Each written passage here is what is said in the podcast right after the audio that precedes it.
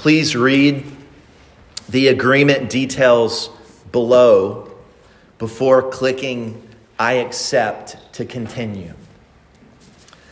Now, since we're all family here and confession is good for the soul, answer me honestly. Do, do you always carefully read the fine print before clicking to continue? I imagine the answer is no, okay? If you said yes, you can just leave. You, no, we, we, we, don't pay, we don't pay attention to the details when we don't think the details matter very much. When you're downloading a free app from the App Store and you're installing it, you just, you just skip by those details and the fine print because you don't think it matters much. However, when you're signing your name, when you're pledging yourself, when you're committing your all to something important, the details really matter. The details matter. I remember a friend of mine when he bought his first home, this was 20 years ago when we lived in Raleigh, after he came home from the closing of their, of their house, I remember he said, I said, how'd it go? And he was like shaking his hand because he had to sign so many things. And he said, he said, I felt like I was signing my life away. Now, in our studies of Luke chapter 9, We've been in this chapter for 14 years.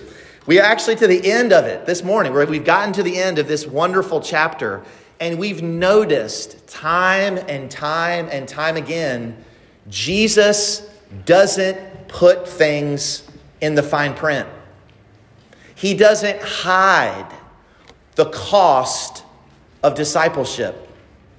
He doesn't bury things down in those clauses that you don't read. He puts everything out for those who would follow him straightforward, front and center. This is what it will cost you. He doesn't let us skip over anything. He doesn't hide things in the fine print, but friend, if you follow him, it will cost you your life. You are signing your life away when you follow Jesus. Your life is given over to Him as the Lord and as our Master. When He calls us to follow Him, He bids us come and die. He summons us to take up our cross daily and follow Him. No days off, no vacation, Kids, no spring break, no leave of absence, those of you in the military. Every step of your walk with Christ belongs utterly, completely, and permanently for Him. That's what it means to follow Christ. That's what we've seen again and again in Luke chapter 9. And so, in this last paragraph in Luke chapter 9, if you're, if you're using a Pew Bible, you can find this on page 868. Beginning there in verse 57, we encounter three would be disciples. Three would be disciples. Three people who would be disciples, but they've got concerns, they've got questions, they have reservations about fully committing to Jesus. You'll notice as we read this passage, the theme again is discipleship. I know this because the word follow occurs three times. That's been the theme of the whole chapter. When I say discipleship, I'm talking about your individual following of King Jesus. So, my question that I want to answer from the passage, I think it's the question that Luke wants us to answer, is this What can true disciples of Jesus learn about discipleship from three would be disciples? What can true disciples of Jesus learn about discipleship from these three would be disciples of Jesus? And my prayer as we read this passage and as we study it together, is that each one of us would follow the Lord Jesus Christ fully and faithfully forever. This is what Holy Scripture says. As they were going along the road, someone said to him, I will follow you wherever you go. And Jesus said to him, Foxes have holes, and the birds of the air have nests, but the Son of Man has nowhere to lay his head. To another he said, Follow me. But he said, Lord, let me first go and bury my father. And Jesus said to him, Leave the dead to bury their own dead. But as for you, go and proclaim the kingdom of God. And yet another said, I will follow you, Lord, but let me first say farewell to those at my home. Jesus said to him, No one who puts his hand to the plow and looks back is fit for the kingdom of God. Brothers and sisters, let me just draw your attention to the context. Remember the context. A text, if you take the text out of a context, all you're left with is a con. So, verse 57, notice, as they were going along the road. Do you see that? As they were going along the road. Luke is setting the context for us, but he's doing more than that. That phrase, along the road, your Bible may say along the way, is theologically significant in the Gospel of Luke. This phrase, along the way, along the road, it's going to show up again and again over the next 10 chapters. Verse 51 Jesus set his face like flint to go to Jerusalem. And so, beginning in this passage, all the way to chapter 19, Jesus is going from the north in Galilee and making his way south to Judea. They pass through Samaria. We saw that a few weeks ago. They're on their way to Jerusalem in the south. And we know what's going to happen to Jesus when he gets there. He's going to be betrayed, suffer at the hands of wicked men. He's going to be crucified. And on the third day, he's going to rise again from the dead. And so, this caravan of Christ followers are with Jesus along the way. That phrase, the way. And on the way to the cross, Jesus is going to teach his disciples the way of the cross. What does it mean to follow him as a disciple? That's what Jesus is burdened to teach on. And what's amazing, isn't it amazing? Remember at the beginning of Luke's gospel, John the Baptist, the prophet of the Lord, came, and what was his prophetic ministry from Isaiah 40? He was called to prepare the what? The way for the Lord. And now, the very Lord who has come incarnate in Christ is on the way, teaching his disciples what it means to follow him on the way of the Lord. And isn't it amazing? When you get to Luke's second volume, book of Acts, what were the early Christians called? They were called followers of the what? The way. So th- this is the way. This is that's from a Star Wars movie. I think this is this. Paul, you have to tell me everything. Something about the way. I don't know. I had a, a, a clever uh, cultural reference there, and I missed it. So there you go. Uh, talk to Paul if you want to know about uh, whatever. All right, Star, Star Wars and anything we're doing doing to international relations. Okay, followers of the way. That's that's where we are. That that's the point. That's the idea. And Luke is cluing you into that even in that opening phrase. Now, first would be disciple that we meet. The first would be disciple, number one, is the person I'm calling the deceived disciple. The deceived disciple. Verses 57 to 58. The deceived disciple. Look again at verse 57. As they were going along the way or the road, someone said to Jesus, I will follow you wherever you go. Someone unnamed approaches Jesus. You can tell that the person is not as important as the response that Jesus is going to give. So we're told this person comes up and with enthusiasm, with zeal, with excitement, says to Jesus, I'll follow you anywhere.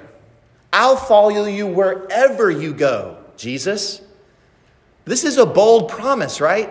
No matter where you go, Jesus, I'm there. I'll follow you anywhere.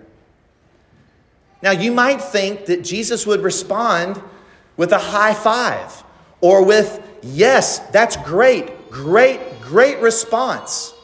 You might expect a word of encouragement or a, a, a, word of affirmation from the Savior. But Jesus doesn't speak idle words. He knows this man's heart. And notice what he says to this man. Verse 58 Jesus said to him, Foxes have holes, birds of the air have nests, but the Son of Man, that is Jesus himself, has nowhere, no place to lay his head. Jesus does not prescribe to the seeker friendly movement model. He speaks a hard word to this man. He speaks the truth in love. We can safely assume this man needed to hear the Savior's hard reply. He needed to sober this man. Perhaps this man was deceived as to the nature of discipleship. Perhaps he was deceived as to what it was going to cost him in his following of Christ. The reason I think he was probably deceived is because of Jesus' reply. Perhaps, listen, this man had zeal, just like James and John that we saw last week, but not according to what? Knowledge. So, based on Jesus' response, this man appears, at least to me, to assume that following Jesus will be easy. And so Jesus responds, knowing his heart, telling him it won't be easy. Let me summarize. Let me summarize. Again, Jesus doesn't put the hard stuff in fine print. Kids, listen up. This is what Jesus is saying to this man. Jesus says, You want to follow me? Okay. This is what you're signing up for. The fox raids the vineyards, and then afterwards, the fox wants to rest, and he scurries back to his den, and he sleeps in his den, and he's refreshed, and then he can go out again and pillage the vineyards again. Look at the birds. They fly everywhere, they fly against the currents of the wind, and they get tired. And what do they do? The birds, they fly back to their, tree, their nest in the trees, and they take a nap. And then they get up and go out and fly again. But I'm the Son of Man. I'm the promised Son of Man, the one who deserves all glory and honor and praise from all nations, according to Daniel 7 13 and 14.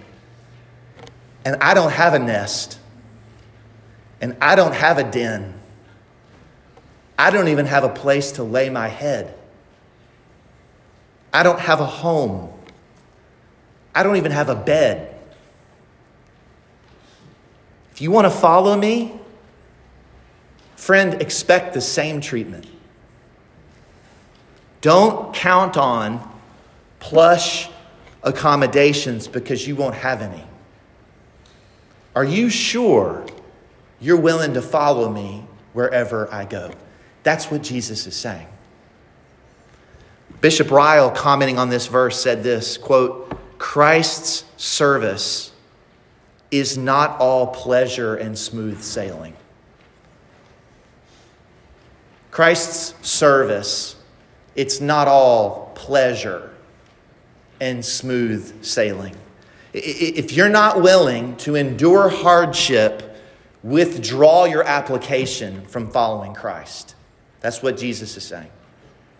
Now, listen, we ought to all be discipling others, helping others follow Jesus. That's what discipling means. If you're a disciple of Jesus, your discipleship is your following of Jesus. And he said, make disciples. And so part of what your discipleship means is you're helping others follow Jesus. That's what discipling is. Now, as you're discipling other people, especially those who are younger in the faith, are you helping them to have a theology of suffering? If you tell young Christians it's going to be easy, that's a lie. What you tell them is it will be hard and it is worth it. It's eternally worth it. You will be opposed. You will be rejected at times. You will have to count the cost, but it's worth it. There are movements of people in this world called prosperity gospel preachers that they don't preach the gospel and they don't lead to true prosperity. But they say constantly the Christian is going to live an easy life. You are promised by God, they say, health, wealth, and happiness. And guess what? People eat it up. That's what the carnal person wants to hear, right? Who wants to hear this? I mean, think about this. The guy comes up and says, I want to follow you over. And Jesus says, I don't have a place to sleep. He's telling him the truth. But the way of Christ is not the easy way. And the reason I can say that is Jesus said it. Remember what Jesus said in Matthew 7? Enter by the narrow gate, for the gate is wide and the way is easy that leads to destruction. And those who enter by it are many.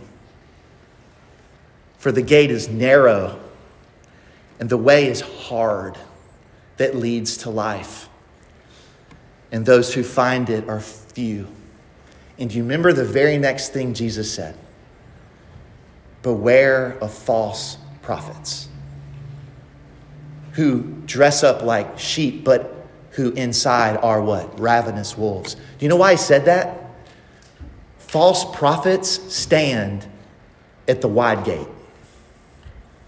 They're the ones standing at the wide gate saying, The way is easy, come this way.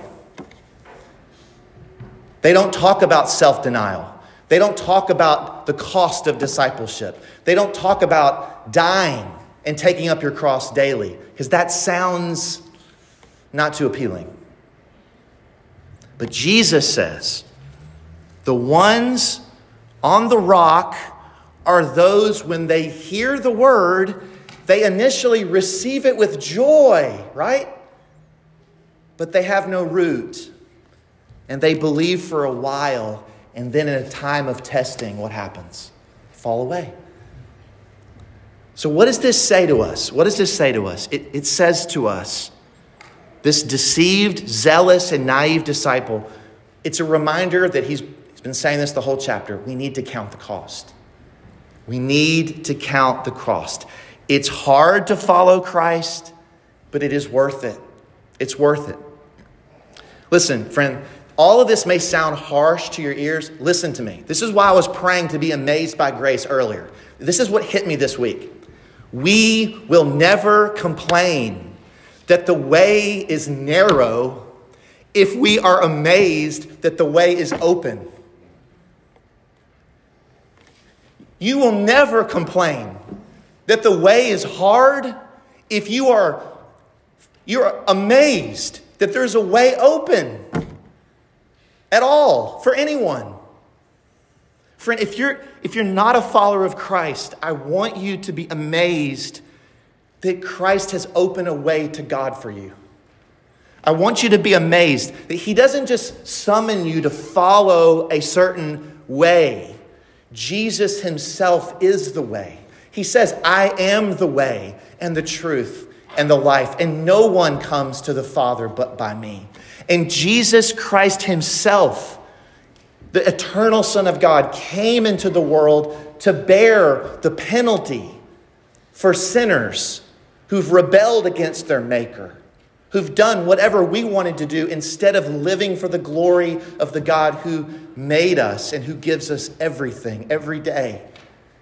Jesus was obedient in our place, died the death we deserve, took the penalty for our sins, rose for our justification, and he offers anyone who would turn and trust in him forgiveness, righteousness, and eternal life. Amen. He has made a way to God. And so, the question for you this morning what's keeping you from following him in the way? What's keeping him or keeping you from following and trusting in him? This first would be disciple zealously professes his allegiance to Jesus, but he's deceived. These next two would be disciples, they have commitment issues. Look at number two. Number two, I want us to consider number two the divided disciple. The divided disciple, verses 59 and 60. The divided disciple. This person that Jesus meets next wants to follow Christ, but his loyalties are divided, so to speak. So following Jesus is on the list, but it's not the top of the list. Now, some of you in this room, maybe in your relationships or your job or whatever, you've been told you have commitment issues, right? You just you, maybe you maybe you don't ever commit to anything, or you overcommit. You, you say you're going to do all this stuff, but you don't follow through. Well, look at verse 59. To another, Jesus said, Follow me. But he said, Lord, let me first go and bury my father. This is the same command that Jesus gave. Remember in the Gospel of Luke earlier when Jesus comes up to Levi or Matthew, the tax collector, and he's, he's there at his tax table, and Jesus says, Follow me. And what does Levi do? What does Matthew do? leaves everything and follows Jesus, right? It, this is a divine command from the Lord God Almighty. So anytime God says something, you don't say, sure, but, ah, that's what happens here. He, notice, this is amazing. He calls Jesus Lord, he calls him Master, he calls him ruler, but his true allegiance is elsewhere, right? But you have to hand it to the guy. He's got a pretty good excuse, right? I mean, can we not, can we not all agree? I've got to go bury my father. That's a really good excuse. Verse 59 Lord, let me first go and bury my father. He, he, he's not saying, I need to go rob a bank. Uh, I need to go cheat on my taxes. I'm going to go down to the, you know, the brothel or something. He doesn't say that. He says, Lord, I, am going to follow, but let me, let me go bury my dad. Now, it seems like he's trying to honor the fifth commandment. Remember, kids, commandment number five, you shall what? Honor your father and your mother. And in this culture, in the first century among Jews, that honoring your father and your mother meant, especially for the eldest son, it meant burying your parents. To neglect the burial of your dad, especially, or your mom, would be to violate the fifth commandment. It'd be a failure to honor your parents. Now, there may be others. I could only find two examples in the Old Testament of uh, God's words saying that there were exceptions to this. One is Leviticus 21, the high priest. The high priest couldn't come near a dead body. So that was, that's, one, that's one exception. Leviticus 21:10. The only other exception I could find is if you had taken a Nazarite vow, which is a temporary thing. But again, Nazarite vow, number six, you couldn't come near a dead body. Those are the only two exceptions. We're not told that this dude is either one of those guys. But here's the point Will this family excuse persuade Jesus? Verse 60, look at it with me. So don't look at me, look at your Bibles. And Jesus said to him, Leave the dead to bury their own dead. But as for you, go and proclaim the kingdom of God. Wow. Like literally, you couldn't come up with a better excuse, and Jesus is having none of it. He says to the guy, Leave the dead to bury their own dead. Now, scholars debate what Jesus means by this. Let me give you the commonly accepted interpretation, and then I'll tell you the correct interpretation. Many argue in the first century that the Jews they practiced this two-fold process to bury someone. You would bury, you would always bury someone the day they died. We see this in the Gospels, right? Lazarus is buried the day he died. Jesus is buried the day he died. They would bury someone in a cave or in a tomb, and then they would wait one year After a year, enough decomposition had happened, and then a year later, you would go back to the tomb, gather up the bones, put them in like an ossuary bone box, and have the formal kind of ceremony there. Two parts of the, of the burial. And so scholars argue that this guy is in that middle period of waiting. They've already done the first thing, and he's waiting that year to, to finish off the funeral. That's why he's trying to delay following Jesus, so, so they say. And so the idea would be, quote, let the dead, that is the ancestors, bury or receive their own dead, that is the man who had recently died. Now, um, I think this is a clever interpretation. I think it's wrong. I think it's clever, but it's also too clever. Um, I'm not sure you would read that that way. Secondly, I think it fails to give heed to the context. I think Jesus contrasts leaving the dead to bury the dead with what? Go and preach the gospel, right? There, there's, a, there's a spiritual contrast that Jesus is making here. So I take verse 60, verse 60, I take that as helpful to understand what he's going. So this is what I take Jesus to mean. Here's what I, here's what I, I think he means. Let those who are spiritually dead bury those who are physically dead. But as for you, go and proclaim the life giving gospel of the kingdom everywhere. That's what Jesus is saying. Jesus is raising the allegiance of what a disciple requires, even above the God honoring allegiance that we give to family. And he's saying the most important thing as a disciple of Jesus is spreading the good news of Jesus and his kingdom everywhere. That's not just for pastors, that's for every disciple. Now, in the Gospel of Luke, Jesus describes those who are lost and in rebellion as being dead. Remember? Remember the parable of the prodigal son? When the, the son returns to the father, what? They celebrate, they kill the fattened calf. And what does the father say? Well, they say, Why are you having this party? He says, For what? This, my son, was dead, and he's alive again. He was lost, and now he's found. And in John 6, Jesus is going to say, Whoever hears my words and believes them has passed from death to life. Jesus understands that those who are, who are outside of him are dead spiritually. And so Jesus is saying to this man, My claim upon you, my demand for your allegiance transcends even the highest and most respected obligations that you have, even to your own family. That's staggering, isn't it?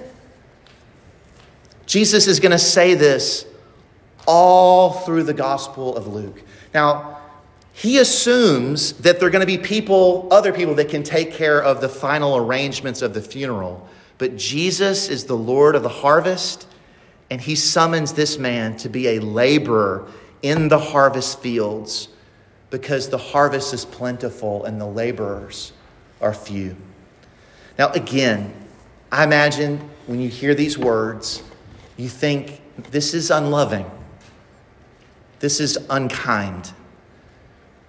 But Jesus is saying, and he says in other passages in Luke, that following him will often create division between you and especially those closest to you that aren't followers of Jesus. You have to raise your hand, but how many of you, because of your faith in Jesus, it's created hostility or perhaps uh, difficult relationships in your family. Jesus says, This will happen. And I want you to remember Christ's promise and remember his example, okay? Really quickly. Jesus promises you this. As you consider this, what it's going to cost, Jesus says this. This is over in Luke 18. I say to you, truly, truly, I say to you, There is no one who has left house or wife or brothers or parents or children for the sake of the kingdom of God who will not receive many times more in this time and in the age to come eternal life. Luke 18 29. And remember just a little bit earlier in this book when Jesus is inside the house ministering there's a crowd surrounding the house, and the crowds come up and they say, Hey, Jesus, your mother and your brothers are outside, but they can't get in here because of the crowd. What does Jesus say to them? He says, Everybody get out of the way. That's my family. No. Jesus says, My mother and my brother are those who hear the word of God and keep it. So remember his promise Remember his example. Listen, it is impossible to faithfully follow Christ when you have constantly a divided heart. Jesus wants you all in, not halfway. He wants all of you. He will not share his throne with anyone. Not even your mother in law. Not even your husband. Not even your children. He will not share his throne with anyone. Number three, last one, the, the delaying disciple. We've seen the deceived disciple, the, the would be disciple. We've seen the, the divided would be disciple. And then number three, the delaying disciple. Look at verses 61 and 62. Yet another said, I will follow you, Lord, but let me first say farewell to those at my home. Now, I can imagine that one thing that we all have in common is that we don't like being put on hold. How many of you love being put on hold, right? Uh, when you call that 1 800 number and you go through the confusing phone system and and then you, you, are listening to, you know, you've selected all the options and you're listening to Kenny Loggins music. Uh, you know, I, I love Kenny Loggins music, but like you're listening to this music and you're just like, finally, may I, may I help you? You get to a human being on the other line. And then immediately they put you on hold. It's awful, right? Well, none of us like putting a, being put on hold. Imagine standing before the Lord of glory and putting him on hold. That's what this disciple, this would be disciple, does. He puts his discipleship on hold. I will follow you, but just not right now. Let me go home and say bye to my family first. And what Jesus is getting at here, brothers and sisters, is simply this Delayed obedience is disobedience. Delayed obedience is disobedience. When we were when our kids were really little, we would always talk about, you know, obey mommy and daddy, right? All the way, right away with a happy heart. Because delayed obedience is disobedience. It's all or nothing. Jesus isn't inviting us to a spring break discipleship plan. He's not saying, hey, throughout the year you follow me, but then in the summer, do whatever you want. No. Jesus is saying to this man, you need to follow me right now, and you don't need to look back. Look again at verse 62. Jesus said to him, No one who puts his hand to the plow and looks back is fit or is suitable for the kingdom of God. Now, let's dig into this briefly. This guy, just like the, first, the, third, the second guy, he has a good excuse. And even more so than the first, the second guy, he's got scriptural warrant for this, right? Remember our Old Testament reading? The prophet Elisha, when he's approached by the prophet Elijah and he's given the mantle to be the next prophet of God, he says to Elijah in that passage that we read in 1 Kings 19, he says to, to, to, the prophet, Let me go and say goodbye to my family first, and then I'll come and follow you. And Eli- Elijah says, Sure thing. So he goes home, he, he slaughters the cattle, they have a huge feast, then he returns and follows the prophet. But you see, what's happening here, by way of contrast, Jesus is elevating what it means to follow him. He is the one that the prophets long to see. He is the one who's the promised Messiah. He is the one that all the scriptures pointed forward to. And now that God has come in the flesh, everything is escalated. The kingdom is being inaugurated. The king is here. And what may have been okay in the past is not anymore. And so he's calling us to follow him now. The summons to follow Jesus takes urgent precedence over everything. That's what Jesus is saying. Now, Jesus says to this guy, Put your hand to the plow and don't look back. Those of us who grew up on farms, maybe you understand this a little bit better. If you're plowing a field, right, what you don't want to do this. You don't want to constantly be looking back to see if you're plowing a straight line because what's going to happen? You're going to do this, right? You're going to do this. You can't plow straight line if you're looking back all the time. Just, it's like uh, kids, you may not understand this, but if you're driving, you don't drive this way, right? You're not going to drive straight by looking back. You want to keep your eyes firmly ahead of you. To stay between the lines. That's what Jesus is saying. He says, if you're constantly looking back, you can't look back and follow me. You got to fix your eyes on me and follow me straight ahead. Now, what are we, what are we supposed to make of this? What, what are we supposed to draw from this as we close? There's, there have been a few lessons already, but I just want to take and give you two examples to set before you for your encouragement and for your edification. We've had three would be disciples. I'm going to give you two followers of Jesus, two genuine disciples to fix your eyes on and emulate. The first is the Apostle Peter. The reason I'm choosing Peter is, interestingly, if you read the Gospels, the first and last words that Jesus ever spoke to Peter were the words, Follow me. Remember in John 21, after Jesus is risen from the dead, Peter comes to Jesus and says, Hey, is, is this John guy? Like, I, I'm going to get martyred, but what about this John guy? And Jesus says, Don't worry about him. You follow me. And the, when, Jesus, when Peter was fishing with the other disciples, Jesus comes up to him. First words he says to Peter, Follow me. So we, we can learn about following Christ from Peter. And what's amazing is that we see in Peter so much of ourselves, don't we? If any other disciple, he delays. He's often deceived. He's often divided.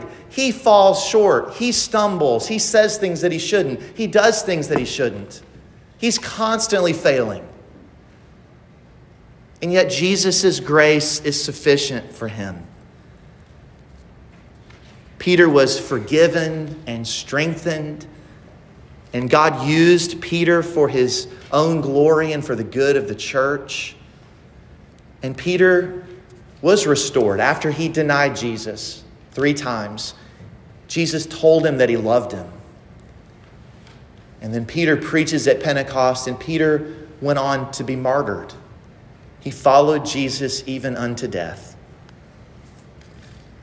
And as we think about it, that's an encouragement for us because this passage isn't written for other people. This passage was written down for you. It was written down for me. We, we need these examples. Christian, listen to me.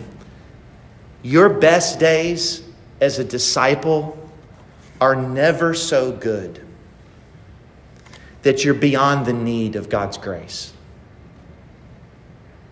But, Christian, Peter reminds us that your worst days as a disciple are never so bad that you're beyond the reach of God's grace. There is grace and mercy and forgiveness available to us every day because it flows to us from the beautiful heart of our Savior, the Savior of sinners, the one who came to seek and to save the lost. I love that Peter wrote right before he was martyred Christ suffered once for sins, the righteous for the unrighteous, to bring us to God. 1 Peter 3:10. 3:18, sorry. The good news of the gospel is that the blessed one, the righteous one, died as the cursed one in our place. Jesus knows all the ways we're going to mess up. He knows all the ways we're going to fall short. He knows that we're divided. He knows that we delay. He knows that we're deceived. And He keeps on loving us.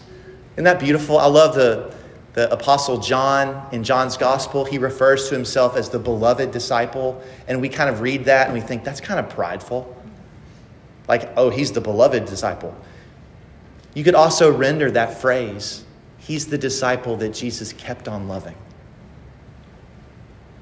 If you're in the beloved Christian, Jesus will keep on loving you all the way to the end.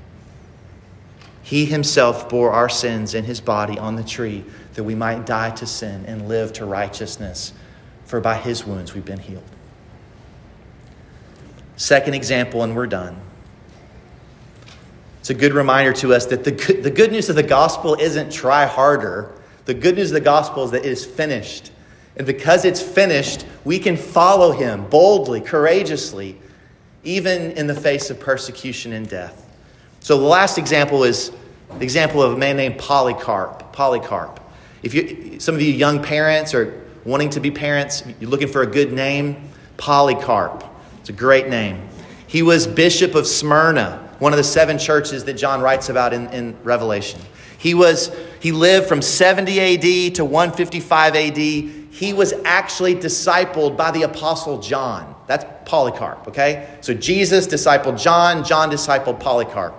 Now, there was government uh, persecution of Christians because they refused to worship Caesar as God, as Son of God. And so they interrogated Polycarp, who was the bishop. And he was an old man at this time. So he's old. He's been following Jesus for a long time. They try to get Polycarp to deny his faith and swear allegiance to Caesar.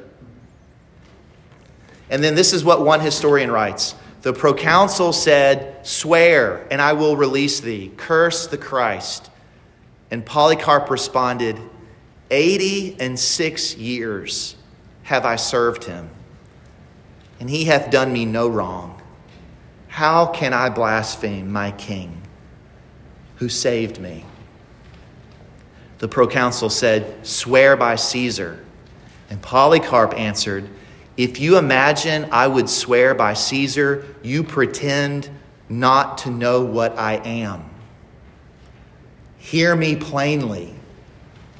I am a Christian.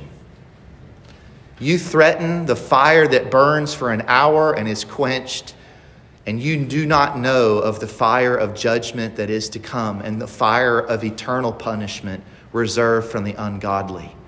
Why do you delay? Bring what you will. And so the proconsul sent word that they would execute him. And as they executed Polycarp, do you know what they said? Polycarp confessed himself to be a Christian. We may not face martyrdom in this country today, but we will all be tempted along the path of discipleship to deny Jesus, to skirt and avoid the cost of following him. If you haven't, just live longer. But Peter wrote these words that I close with. If anyone suffers as a Christian, let him not be ashamed, but let him glorify God in that name. Are you a Christian? Don't be ashamed of that beautiful name,